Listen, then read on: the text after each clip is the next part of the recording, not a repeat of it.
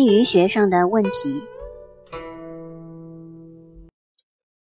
仰以观于天文，俯以察于地理，是故知幽冥之故。我们老祖宗仰观俯察的这个地理，包括了现在所谓的地球物理等等一切。说到地理，大家会联想到看风水的问题。虽然是个小道，但也必须运用易经的法则。今天顺便跟大家介绍一下关于看风水的问题，这里边包含的也很多。大体上说，看风水所谓的地理，就是堪舆之学。它在我们中国文化系统中也已经有几千年的历史了。站在文化的立场，风水虽然是小道，但大家也不要轻视了它，因为它也是一门很复杂、很深奥的学问。像我们古代开矿，那时候并没有所谓的地质学，也没有探测的仪器，完全凭堪舆之学就可以断定矿源藏量及深度等。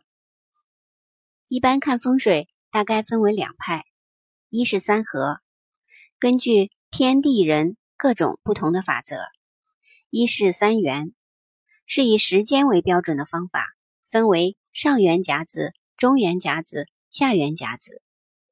比较而言，三合是注重形峦，也叫峦头；三元是注重理气。后来又分了很多派别。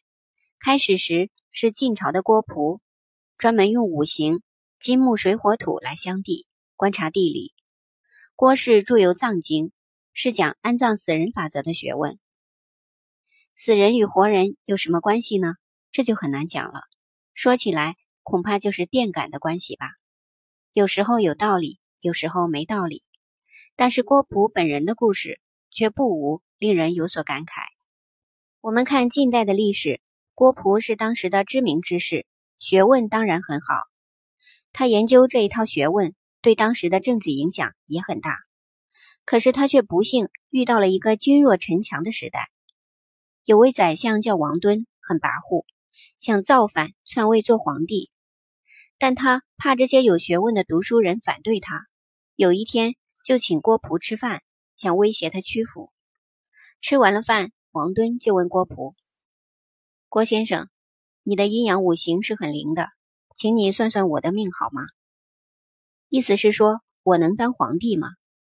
郭璞就劝他不要篡位当皇帝，不然会有不测之祸。